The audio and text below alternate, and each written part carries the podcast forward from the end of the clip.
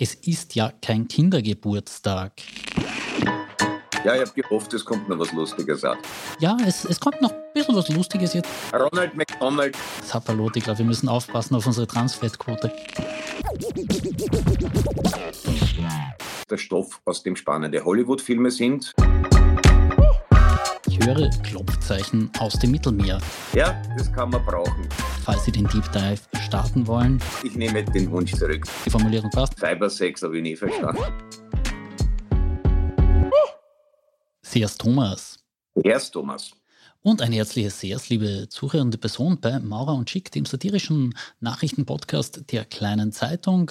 Und für diese wohldosierte Portion Satire sorgt seit über sechs Monaten mein Gegenüber Kabarettist und ein wacher Beobachter des Zeitgeschehens, Thomas Maurer. Über sechs Monate sind das schon wieder. Sapperlot. Da hätt- hätten wir ja eigentlich mal anstoßen müssen. Ja, stimmt, aber tatsächlich trinken wir einfach immer nur äh, ganz viel Koffein während unserer Aufnahmen. Schadet nicht. Ja. Und, und online anstoßen ist irgendwie echt da. Das ist so wie Cybersex, das habe ich nie verstanden. Ja, falls Sie uns offline anstoßen lassen sehen wollen, wir planen da ein bisschen was im Herbst, Maurer und Schick Live. Äh, Mehr werde ich jetzt noch nicht verraten, weil ich noch nicht ganz durch bin mit der Terminfindung mit dir und mit ein paar anderen Leuten, die es dann auch noch betrifft. Aber seien Sie gespannt, da könnte im Herbst noch was Wunderbares kommen. Mein Name in dem ganzen Konstellation ist übrigens Thomas Schick aus der Chefredaktion der Kleinen Zeitung. Und wir probieren ja da immer wieder Nachrichten für News Avoider zu machen. Und jetzt habe ich mir im Juni eigentlich schon den ganzen Juni hindurch vorgenommen, ich möchte über zwei Themen reden, die da so ein bisschen als Generalthema über dem Juni stehen. Und zwar der Men's Mental Health Month und der Pride Month. Und dann kam da plötzlich ein Tweet vom Wiener Stadtrat Dominik Nepp, ein FPÖ-Politiker daher, wo ich mir gedacht habe, ah schau, der vereint, der, der schafft es einfach so zu twittern, dass man beide Themen reinbringen kann. Und zwar schrieb er an, in Connex mit einem Link zu einem Artikel über den geplanten Anschlag auf die Vienna Pride, also die Regenbogenparade. Die linken Gutmenschen schaufeln sich ihr eigenes Grab. Irgendwie, wenn wir bei Mental Health Month bleiben, da glaube ich, da gibt es ein Übermaß an Hass, das man irgendwie bearbeiten sollte beim Herrn Nepp. Beim Herrn Nepp ist ja Mental Health auch schon ein bisschen wie wenn du über McDonalds Restaurantkritik schreiben musst. Also man kann, aber man muss, man, man muss ein bisschen einen Spagat machen. Ja, also da, da, da kommt eben, ja, da, kommt da, da hast du praktisch in einem Tweet dir gute Teile von Twitter zu lesen erspart, diesen leichten Wahnsinn angeht. Vielleicht, der Herr Nepp hat es nicht offiziell, glaube ich, übernommen, aber es gibt ja jetzt auch parallel dazu, also als Antwort auf den Pride Month gibt es dann von der wertkonservativen Seite, ja, ist ja in Deutschland ist der Stolzmonat ausgerufen worden. Also da gibt es jetzt auf Twitter ganz viel, die schwarz-rot-goldene Hintergründe haben in ihren Dings und den Stolzmonat feiern. Der glaube ich, also ich glaube, man feiert sich da einen Monat lang dafür, dass man nicht schwul oder grün oder sonst wie pervers ist. Ja, Auch das eben eher männliche Accounts. Ich glaube, man könnte auch als Frau sich zum Stolzmonat deklarieren, scheint aber statistisch eher die Ausnahme zu sein. Und insofern kennt man auch den Stolzmonat und den ähm, äh, Men's Mental Health Monat natürlich zusammenlegen, obwohl das vielleicht nicht im Interesse der Stolzmonat-Leute ist. Und um es zuzumachen, ich glaube, dass der Herr Nepp auf seinen Tweet auch sehr stolz ist weil doch relativ viele Menschen sich dann dahingehend geäußert haben, dass es eine etwas unappetitliche Trottelei ist. Und Reaktion ist ja, glaube ich, die Währung, in der FPÖler rechnen und Aufmerksamkeit. Und insofern ist der Herr Nepp sicher sehr zufrieden mit seiner Leistung und wird vielleicht ein Stolzbier trinken drauf. Vielleicht eher schon am Vormittag, was weiß man. Hm. Ich merke immer mehr, ich sollte einen Zusammenhang mit Mental Health Monat so halten, wie der slowenische Philosoph Slavoj Žižek, der hat nämlich gerade unlängst im Podcast Freiheit Deluxe erklärt, ich habe in meiner Therapie durchgehend geredet, weil ich dachte, wenn sie Zeit hat, also die Psychotherapeutin Fragen zu stellen, dann kommen wir zu den richtigen Problemen und das will ich nicht. Und ich finde, das ist ein schöner Zugang zu Mental Health. Da wird es einfach Ja. prolongiert als das, was an Problemen seit Jahrzehnten besteht, aber Slavoj Žižek gibt uns die Ausrede dafür. Ja, das kann man brauchen. Ich glaube, also wenn's, wenn's nicht, wenn er nicht dann doch aus dem Nicht-Stolzmonatlager grundsätzlich doch wäre, glaube ich, würden sich viel, viel Stolzmonatler das eventuell tätowieren lassen. Aber so ist, glaube ich, der ideologische Graben nicht zu überbrücken. Genau. Kommen wir zum zweiten, nicht minder ernsthaften Teil, der da in diesem Tweet von Dominik Knepp angesprochen wurde, und zwar der Anschlag auf die Pride. Die Fakten soweit bekannt. Drei junge Österreicher mit tschetschenischen bzw. bosnischen Wurzeln haben mutmaßlich einen Anschlag geplant auf die Pride. Am Sonntag hat dann der DSN, also das, was man jetzt als Staatspolizei bzw. Verfassungsschutz neuerdings nennt, darüber die Öffentlichkeit informiert. Ich habe mit einem Geheimdienstexperten im Vorfeld unseres Gesprächs darüber geredet und der hat gesagt, ja, das größte Komplott wurde hier nicht aufgedeckt, aber es ist sicher ein Ermittlungserfolg, auch weil ausländische Geheimdienste da jetzt einen Tipp gegeben haben. Also sozusagen, man muss jetzt auch der Regierung bzw. der Administration ab und zu zuerkennen, ein bisschen was geht die augenscheinlich dann doch weiter im nachrichtendienstlichen Bestreben. Also wir sind offenbar zumindest wieder auf einem Level angelangt, wo andere Geheimdienste dem österreichischen Geheimdienst irgendwas sagen. Das ist nicht nix und das ist schon weit mehr als wo wir waren. Zum, zum Status quo ante. Ja, ich meine, natürlich ist das, kann, man, kann man das nur wertschätzen, dass da tatsächlich etwas verhindert wurde. Was genau die Details muss man sich noch anschauen, weil es waren offenbar Soft, also so, so Luftdruck-Softguns, die man, glaube ich, nicht wirklich auf Anschlagswaffen umrichten kann, aber offenbar hatten sie vor, sich sowas noch zu besorgen. Der jüngste ist zwölf, was jetzt echt noch ein bisschen einem schiefgegangenen erweiterten Videospielfantasie klingt. Aber natürlich kannst du mit zwölf auch im Zweifelsfall einen Knopf drucken oder. Ja, 14 war er, aber ist natürlich genauso problematisch. Ja. ja, und ja, natürlich ist es grundsätzlich erfreulich, wenn, wenn diese Szene überwacht wird. Also es ist ja unterschiedlich dann thematisiert worden, dass man vom vereitelten äh, Anschlag aufs Volksstimmefest Monate später durch Zufall erfahren hat und dass dieser, weil halt mit islamischem Hintergrund schlagartig und zwar parallel zur ersten äh, Pressestunde von Andreas Babler veröffentlicht wurde. Aber auch, also dass es auch bei wichtigen Fahndungserfolgen etwa das politische Kleingeld noch zu wechseln gibt, ist eh keine Neuigkeit. Ja, politisches Kleingeld könnte es ja dennoch noch auf anderer Ebene geben, denn ähm, es gab ja Chats in dem Zusammenhang. Dort wird übrigens vom 17-Jährigen, der auch in U-Haft genommen wurde, gesagt bzw. geschrieben, er sei daran, sich ein Sturmgewehr der Marke AK-47 zu organisieren und auch ein großes Messer für einen Terroranschlag wolle er in der Tschechischen Republik erwerben. Also da, da hat es offenbar schon irgendwie äh, mehr als nur dezente Hinweise gegeben, dass da was im Werden sei. Aber worauf ich hinaus wollte, diese Chats, die da gelaufen sind, die sind ja jetzt nicht so irgendwie Telegram, WhatsApp, sonst irgendwas, sondern das erfolgt eben im, über Spielkonsolen beziehungsweise tatsächlich auch in Computerspielen drinnen und da haben die Strafverfolgungsbehörden keinen Zugriff. Menschen, die sich dieser Methodik bedienen wollen, wissen das und chatten dort relativ ungehemmt, wie man da lesen kann, weil wenn du AK47 schreibst, dann gehen normalerweise alle Lichter an auf allen Systemen, die überwacht werden dürfen. Und da probiert jetzt die ÖVP tatsächlich so etwas wie Bundestrojaner äh, zu etablieren, reinzugehen, dass man auch die Überwachung intensivieren kann wäre man auch nicht irgendwie geneigt gewesen, das der ÖVP zuzuschreiben nach einigen Monaten. Gerade naja, die, waren, die haben zuletzt ja das Datenschutzthema in eigener Sache sehr, sehr hoch gehängt. Diese, diese ähm, Chaträume in, in Games, das scheint relativ lang zu sein, wenn ich mich nicht ganz falsch erinnere, war, haben sogar die, die 9-11-Attentäter bereits über irgendein Adventure-Game kommuniziert. Also das heißt, in, in, Geheimdienstkreisen scheint das bekannt zu sein und auch, dass da offenbar doch wer mitgelesen hat, äh, scheint mir ein Hinweis darauf zu sein, dass es da Hintertüren gibt. Wie das jetzt äh, datenschutzrechtlich ist, ob es die geben dürfte oder nicht, aber wir wissen, Geheimdienst ist immer auch ein bisschen eine Grauzonenmaterie. Aber wo, wo das jetzt dann ist, dass da jetzt einen, also davon abgesehen, wenn es die ÖVP fordert, gehe ich davon aus, dass es nicht nur Bundestrojaner, sondern auch Landestrojaner und eventuell Bezirks- und Gemeindetrojaner geben muss, weil Föderalismus einfach ein hohes Gut ist. Aber wie das jetzt ausschaut, ob das jetzt sinnvoll ist, dass Beamte des DNS nachschauen können, ob der Bursche wieder Minecraft spielt, statt dass er Französisch lernt, weiß ich nicht. Es ist, es ist ein, ein, ein sehr umfangreiches Anliegen, das definitiv mit ein paar Datenschutzthematiken kollidiert.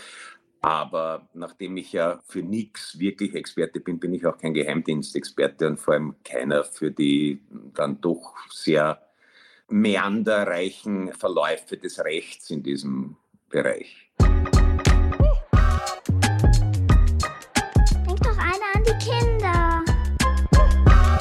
Wir haben ja jetzt schon ein paar Sätze über unseren Geheimdienst verloren und der hat aber auch noch an anderer Stelle relativ viel zu tun, denn aktuell versucht man zu ergründen, ob ein Haus in Kitzbühel, das Arkadi Rotenberg zugerechnet wird, das ist ein russischer Oligarch, auch von Wladimir Putins Familie bzw. den Töchtern genutzt wurde bzw. wird. Und das ist schon spannend, dass man da jetzt mal draufkommt und vor allem, du hast schon vorhin die österreichische Verwaltungsstruktur angesprochen und Gizograd, so wie es Experten nennen, hat ja eine ganz rigide Methode, um Meldevergehen zu ja, eruieren und dann, dann natürlich auch zu ahnden. Also es könnte ihnen jetzt tatsächlich ein Verfahren drohen, weil da irgendwie ein Nebenwohnsitz nur auf eine Firma läuft. Das ist ja quasi das Schlimmste, was da in Österreich passieren kann als Oligarch, oder?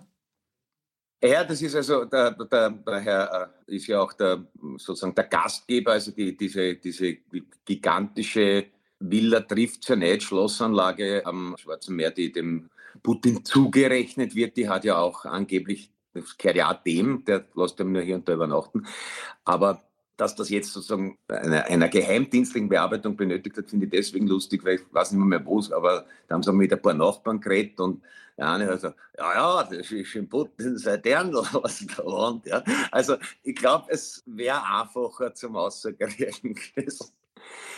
Aber, aber man, man, hat auch gelesen, sie spricht sehr gut Deutsch, weil der Papa war ja, DDR-Geheimdienstler und damit eigentlich kein Integrationsproblem und auch kein Grund für eben Menschen wie den erwähnten Dominik Netto jetzt großartig auf die Barrikaden zu steigen.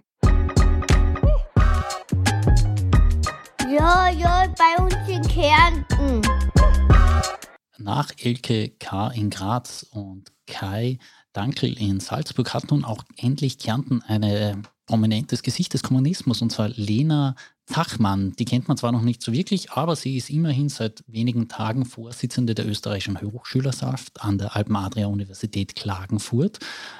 Laufen ist die Wahl relativ interessant. Die Uni Klagenfurt hat rund 11.000 Studierende. Ein Prozent der möglichen Stimmen hat die Frau Zachmann erreicht. Und ja, der, der Rest ist dann einfach irgendwie auf die anderen Parteien aufgeteilt gewesen. Und in der finalen Vorsitzwahl gab es sogar gleich viel ungültige Stimmen wie Stimmen für die Kommunistin. Was soll man da noch sagen? Naja, also ich, ich, ich müsste es die, die Prozente nachschlagen, aber ich glaube, dass ja 1918 die Bolschewiki auch keinen sehr viel höheren Stimmenanteil in Russland hatten und es dann trotzdem geschafft haben, zur führenden Kraft zu werden. Wobei man sagen muss, das glaube ich, zumindest hoffe ich, die Kärntner Hochschülerschaft kein stehendes Heer erhält, über das man das Kommando erringen kann und somit die Mitbewerber ausschalten. Zumal sich die ja in dem Fall eh gegenseitig selbst ausgeschaltet haben, weil man hätte ja auch jemanden von einer Fraktion, die deutlich mehr Prozente bekommen hat, in dieses Amt wählen können, aber das war offensichtlich aufgrund ideologischer, also wir wissen ja, das ist äh, irgendwie die, die, die Hochschulerschaft ist natürlich für viele sozusagen das Eintrittsticket in die weitere Politik. Und ich glaube, wenn du dann schon mit Anfang 20 beweist, dass du im Zweifelsfall, bevor du das Schwarze mit einem Roten oder als Roter mit einem Schwarzen rätst, da lieber den eigenen Fuß ausschneidest, dann hast du, glaube ich, schon nachgewiesen, dass du zum österreichischen Nationalratsabgeordneten zumindest taugst und weitere Karriereoptionen sind möglich. Ja, stimmt, absolut. Einstiger Vorsitzender der österreichischen Hochschülerschaft und der VSSDÖ an der Universität Klagenfurt war Philipp Kucher, jetzt SPÖ-Klubobmann. Also du hast völlig das Potenzial der Kaderschmiede dieser Alma Mater Minimundus, wie sie im Volksmund heißt, erkannt. Ja, ja und, und das, das, soll man, das soll man sich nicht voreilig durch Vernunft zusammenhauen. Ich glaube, das könnte man auf Latein übersetzen und ins ÖH-Büro meißeln. Wir dachten, der Tiefpunkt ist schon erreicht. Ich höre Klopfzeichen aus dem Mittelmeer. Das twitterte die Pressejournalistin Heidele Rampetz weiter und brachte eigentlich mit einem Satz etwas zum Ausdruck, was jetzt schon Ja, ein bisschen Medienkritik ist aber auch Kritik an der öffentlichen Wahrnehmung grundsätzlich, nämlich diese Diskrepanz. Vor einigen Tagen ereignete sich ein furchtbare ja, Flüchtlingsunglück, sagt man, auch wenn es ein absolut unpassendes Wort ist dafür. Mehrere hunderte Menschen sind auf der Flucht von der Türkei nach Griechenland im Mittelmeer ja. ertrunken. Und gleichzeitig, wir zeichnen jetzt äh, Mittwoch zum Mittag auf, wird immer noch um diese fünf Menschen, die bei einem Tiefsee-Abenteuer auf der Suche nach dem Wrack der Titanic verschollen gingen, gesucht und man sagt, ja, man hört jetzt noch Klopfzeichen aus dem Meeresgrund oder so irgendwie. Also so diese Diskrepanz einer öffentlichen Wahrnehmung zu 700 Toten und fünf Vermissten, die sich ja in, unter völlig unterschiedlichen Begebenheiten in Gefahr und dieser Situation ausgesetzt haben. Ich verstehe da schon eine gewisse Ambivalenz, die auch Medien ja, ich würde sagen, mal nachgesagt wird. Wir als kleine Zeitung hatten ja auch die Flüchtlingstragödie auf der Titelseite, haben uns groß diesem Thema gestellt. Aber natürlich ist es ja ein schaler Beigeschmack, der bleibt. Ich glaube, du hast ja mal in der Vergangenheit schon zu dieser ganzen Flüchtlingsthematik eine satirisch bitterböse Lösung gehabt. Ja, ich, ich, möchte nur dazu noch kurz sagen, dass das mit der Flüchtlingstragödie, wir haben Mittwoch, aber äh, es verdichten sich die Anzeichen, dass es sich um ein Riesenverbrechen handelt weil offenbar ein paar Überlebende, äh, zehn, glaube ich, sogar schon ausgesagt hätten, das Schiff sei mindestens dreimal geschleppt worden und auch im Zuge des Schleppens dann irgendwann einmal gekentert und dass das die griechische Küstenwache gewesen sei. Und wenn dem so ist, wird man vielleicht die Ethik- und Gesinnungsgemeinschaft EU noch mal kurz hinterfragen müssen, weil das natürlich eine wohlgelittene Praxis ist, da wegzuschauen. Und Frontex ist ja da auch schon mehrfach in die Ziehung gekommen, was aber halt auch nie so wahnsinnige Wellen auslöst. Und ich meine, zum Teil ist es zu verstehen, dass die eben zum Beispiel das U-Boot die größere Aufmerksamkeit hat, weil natürlich, erstens ist es der Stoff, aus dem spannende Hollywood-Filme sind, vorausgesetzt, es geht gut aus, ja. Und natürlich stellt man sich unwillkürlich diese grauenvolle Situation vor, da in einer unerreichbaren Tiefe zu sitzen und zu hoffen, dass irgendjemand auf eine ingeniöse Lösung kommt. Aber wie gesagt, das sind, das waren halt reiche Menschen, die sich vorsätzlich und, und oder so in ein U-Boot begeben haben, das, von dem man offenbar vorher schon wissen konnte, dass das ein, ein Bastler-Hit ist und mit einem alten Playstation-Controller gesteuert wird und, und das ist ja alles außerordentlich absurd wogegen wir gewöhnt sind, irgendwie ertrunkene Mädel mehr mit einem abzutun, weil es halt nicht so zur Emphase einlädt und weil es auch so viel sind. Und ich glaube, ab einer gewissen Abstraktionszahl verliert der Mensch dann die Fähigkeit, sich das im Detail vorzustellen oder vielleicht auch nur den Willen. Und ein bisschen eine Grundierung wird es schon auch sein, dass man sich eher wahrscheinlich in einen britischen Selfmade-Milliardär lieber hineinversetzt, als in irgendeinen armen Hund, der aus wo auch immer, Afghanistan, Tschetschenien, Libyen oder sonst was. Also das, das, das erklärt ein bisschen, rechtfertigt aber nicht diese Ungleichgewichtung. Wie gesagt, falls da ein krimineller Hintergrund dazu kommt oder ein Polizskandal, wird die Wahrnehmung sich auch noch ein bisschen ändern. Aber ja, der, der Vorschlag, den ich, das war im, im vorigen Programm, das dann äh, Covid ein bisschen zum Opfer gefallen ist, da war die Überlegung, ob man nicht, um da vielleicht einmal eine Lösung herbeizuführen, man könnte dazu übergehen, dass man im Europäischen Rat, also die Institution der Regierungschefs, die zweimal jährlich tagt, wo man da im Sitzungssaal vielleicht ein ganz großes Salzwasseraquarium installiert und immer als Punkt 1 der Tagesordnung so einen illegalen Mittelmeerflüchtling, Männer, Frauen, Kinder natürlich Quote, damit es fair ist, reinschmeißt und einmal ertrinken lässt, aber schon währenddessen, weil es kann ja auch länger dauern, zu Punkt 2 der Tagesordnung übergeht und ob das nicht vielleicht eine, einen emotionalen Umschwung auf Meinungsführerebene auslösen würde. Und dann hätten wir im Idealfall deutlich weniger Ertrunkene, vielleicht so vier, sechs im Jahr. Und das vielleicht dann irgendwann auch nicht mehr, wenn man funktionierende Küstenwache hat und Rettungsprogramme, vielleicht sogar verrückte Dinge tut, wie legale Fluchtmöglichkeiten einzurichten. Also ich sage einmal, weil mir dann vorgeworfen wurde, das ist zynisch. Zynischer ist eher die Praxis, die derzeit gepflegt wird. Mhm. Und auch da ist, wie du es ausgeführt hast, ja noch immer keine Lösung in Sicht. Ich verlinke Ihnen dazu noch einen sehr interessanten Leitartikel zu dem Thema, den wir auch in diesen Tagen veröffentlicht haben. Oi, oi, oi, oi, was ist denn da los? Ja, es, es kommt noch ein bisschen was Lustiges jetzt, würde ich einmal sagen. Spielen wir doch noch eine Runde unserer beliebten Rubrik Wer hat's gesagt? Der Satz lautet, es ist ja kein Kindergeburtstag. Ich gebe dir jetzt zwei Auswahlmöglichkeiten, lieber Thomas. Das eine, wer könnte Ronald McDonald war es nicht. Ja, der, der, das zweite Mal McDonalds in der Sendung Sapperlot. Ich glaube, wir müssen aufpassen auf unsere Transfettquote. Der eine, der es gesagt haben könnte, könnte der Regisseur und Musikinsider Rudi Dolezahl gewesen sein. Und zwar über die Backstage-Show bei Rammstein, wo zumindest, sagen wir es mal so, fragwürdige sexuelle Handlungen vorgenommen worden sein sollen. Oder wer hat gesagt, es ist ja kein Kindergeburtstag, es könnte auch die Schlagersängerin Melissa Naschenwenk gewesen sein, die mit diesem Satz Fotos verteidigte, in denen sie in einem, man nennt es öffentlich, ich glaube, Baywatch-Bikini auf einer Alm zu sehen war. Wer glaubst du, wer, wer war's? Ja, die, die Antwort ist tricky. Die, die Lebenserfahrung weist eher Richtung Dollesal, obwohl auf der anderen Seite mir das andere auch nicht unplausibel vorkommt. Wobei ich gerne wüsste, ob die Frau Naschenwenk dann auch dieses, äh, dieses wie heißt es, dieses Rettungsbrett, das die Baywatch-Schwimmer immer dabei gehabt haben. Die haben ja, ja immer so Boje, zum Boje. Naja, so, so an Schnirl zum Nachziehen, so wie ein, wie ein ganz kleines Surfboard, wo man sich anhalten kann. Wenn sie das auf der Alm dabei gehabt hätte, wären wir, ich weiß nicht, ob es nicht schon Kindergeburtstage gegeben hat, wo man sich als Baywatch verkleidet hat. Also ich würde mal sagen, bei US-amerikanischen Kinderschönheitsbewerben war das sicher der Fall. Im Zweifelsfall klingt es aber trotzdem nach der souveränen Lebensweisheit eines Rudi Dollezal. Ja, da, tatsächlich über angekündigt, die Antwort ist tricky. Es waren beide, die das gesagt haben. Beide, sehr gut. Beide, ja. Ich würde aber eigentlich lieber mal den Rudi Dollezahl in einer roten Baywatch-Badehose sehen.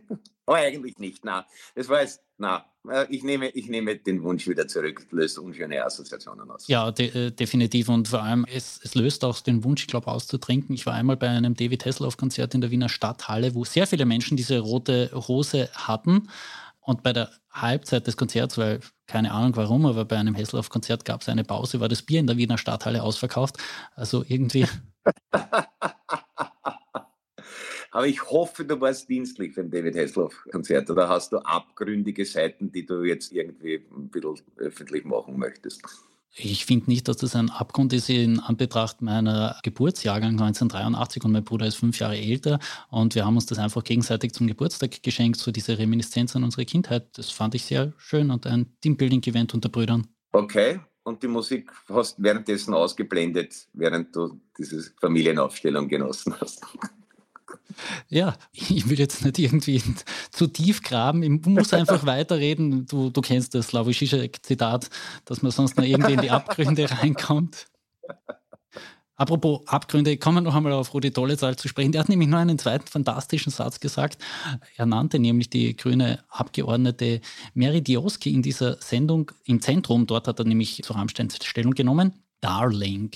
Und ich finde, das ist irgendwie auch ein Wort, über das man ab und zu mal reden sollte. Sollte man wieder öfter Darling sagen zu Frauen, sie an jetzt nah sind oder nicht, ist dann wahrscheinlich auch noch ein entscheidendes Kriterium dazu. Verwendest du das zwischendurch in deinem Leben? Nicht, nicht so, aber angeblich hm, darlingt der Rudi Dollezahl praktisch alle. Also, also sie ähm, darf sich jetzt nicht einmal geehrt fühlen. Ich, ich glaube, es ist, es ist glaube ich, keine, keine besondere Heraushebung aus der Masse, wenn du vom Rudi Dollezahl gedarlingt wirst. Aber es ist natürlich, vielleicht denkt er mittlerweile über äh, den inflationären Gebrauch nach. Meine Ex-Frau hat sehr gern alle Leute Schatzi genannt, das habe ich eine Zeit lang übernommen und das hat aber gar nicht, das kommt nicht immer so gut an und ich habe es jetzt wieder eingeschränkt. Ja gut, äh, eigentlich wollte ich ja mit dieser ganzen Episode nur auf etwas hinweisen. Thomas Maurer feiert kommende Woche Geburtstag. Falls Sie ihm ein ah. Geschenk machen wollen, kaufen uns Tickets für seine nächsten Shows. Das, hast du, das, das ist das schönste Geschenk, das man seit langem jemand gemacht hat, diese Ansage.